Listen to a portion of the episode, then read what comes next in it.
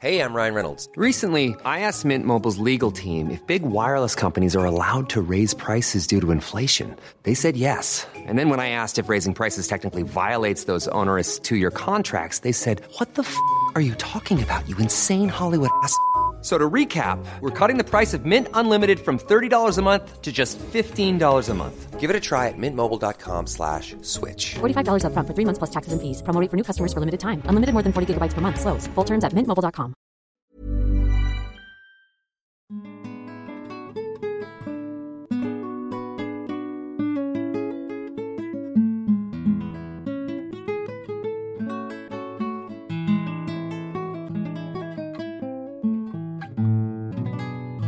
From Cedarburg Public Library Radio.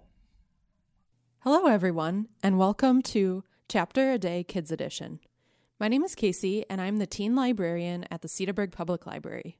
We have teamed up with C P L Radio to read to you a new middle school book, one chapter at a time.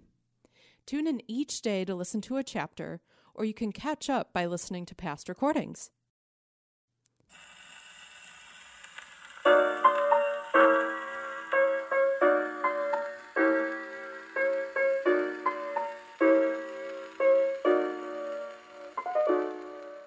This month's selection is called Betty Before X by Ilyasa Shabazz. It's about a young girl named Betty who was raised by her aunt in Georgia until she is six. Then she joins her mother and stepfamily in nineteen forties Detroit, where she learns the hard truths about the civil rights movement. Later on in life, she marries Malcolm X, the influential African-American Muslim minister and civil rights activist. I love this story because it is all about keeping your faith during tough times and leaning on your friends and community for love and support. After each chapter, C P L Radio will play a few Motown and doo-wop songs, the music that Betty and her friends Suzetta and Phyllis listen to in the book. To listen to the latest chapter, visit our website or go to the C P L podcast page on Spotify.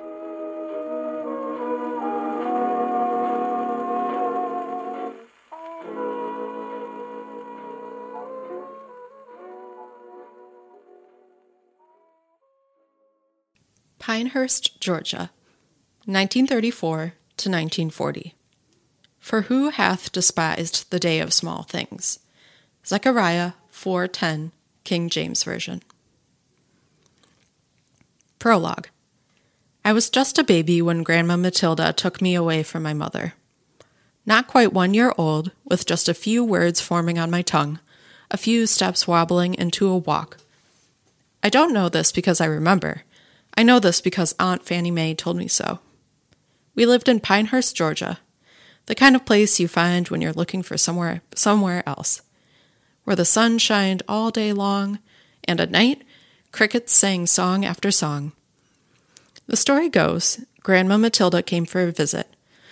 When she picked me up and held me in her arms, taking a good look at me like grandmas do, she found a bruise on my neck. She asked my mother, "What happened to this child?" And my mother said she didn't know. Grandma Matilda suspected that someone must have done something terribly wrong to me, and so she took me away. After that day, my mother moved to Detroit, and I stayed in Pinehurst with my Aunt Fannie Mae, who took care of me like I was all hers, like I was a gift she had always wanted. She would tell me this story over and over, that my mother was just a baby herself when she had me. "Betty," she'd say, "she was too young to know what to do with you." And I think this was my Aunt Fannie Mae's way of telling me that I should not go disliking my mother, not go blaming her for leaving me, because she didn't know how to raise a baby on her own. But Aunt Fannie Mae knew what to do with me. I don't know how she got so good at loving, how she thought to tell me every day that I was her sweet brown sugar. How she knew just when to take my hand in her heart, in her palm, holding me tight like she would never let me go. My Aunt Fannie Mae knew how to make a good day even better, and on bad days, she tried her best to make me feel better. Whenever I was afraid, she knew how to make me believe everything would be just fine. And any question I had, she took her time to answer. But there was one day when she couldn't comfort me, couldn't answer my questions. This was the first time my Aunt Fannie Mae looked frightened. It was the first time I saw a lynching. We were on our way home from buying groceries at the market. Aunt Fannie Mae was telling me about the cobbler she was going to make, how she was going to mix the brown sugar, cinnamon, and butter with the fruit we'd bought, and then she just stopped talking. She snatched me up real fast with one hand and held me close to her heart. The apples and peaches fell from her left hand and rolled out of the bag. I looked at Aunt Fannie Mae's face and followed her eyes. They were looking at one of the magnolia trees down the road. The tree had two bodies, a man's and a woman's, dangling from the branches, like two heavy Christmas ornaments. "Close your eyes, baby," she said to me.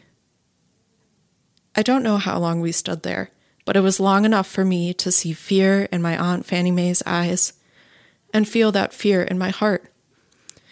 My aunt was frozen and silent, and the only sound I could hear was her deep breathing in, in, out, in, out. But I couldn't look away. I loved that tree. Just the day before, my friends and I climbed it. We stretched our hands out as far as the tips of our fingers could go, touching the wind, trying to reach heaven. And now, Negro bodies were swaying from it, side to side, side to side.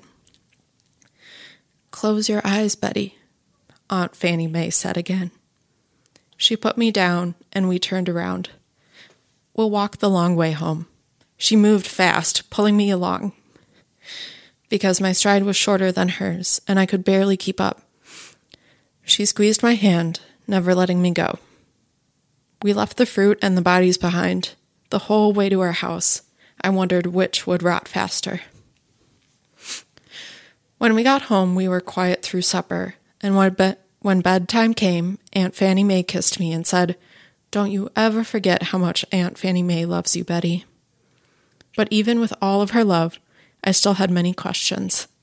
I asked Aunt Manny Fay, Fannie Mae, "Who killed that man and woman?" She said she didn't know. I asked Aunt Fannie Mae, "Why do Negro people die that way?" She said she didn't know. Aunt Fannie Mae must have known I had more questions that she couldn't answer, because that's when she told me, "Baby, some things we just have to take to the Lord. We have to pray for this world and ask God to help us.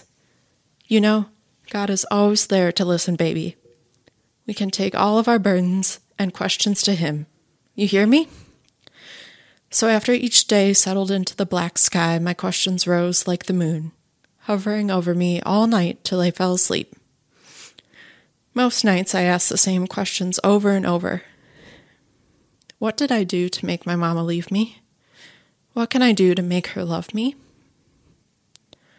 I lived with my Aunt Fannie Mae until I was six, and when I turned seven, that's when my Aunt Fannie Mae died.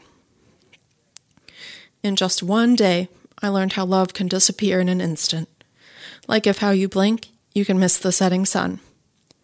In one day, my Aunt Fannie Mae went to heaven, and I moved to Detroit.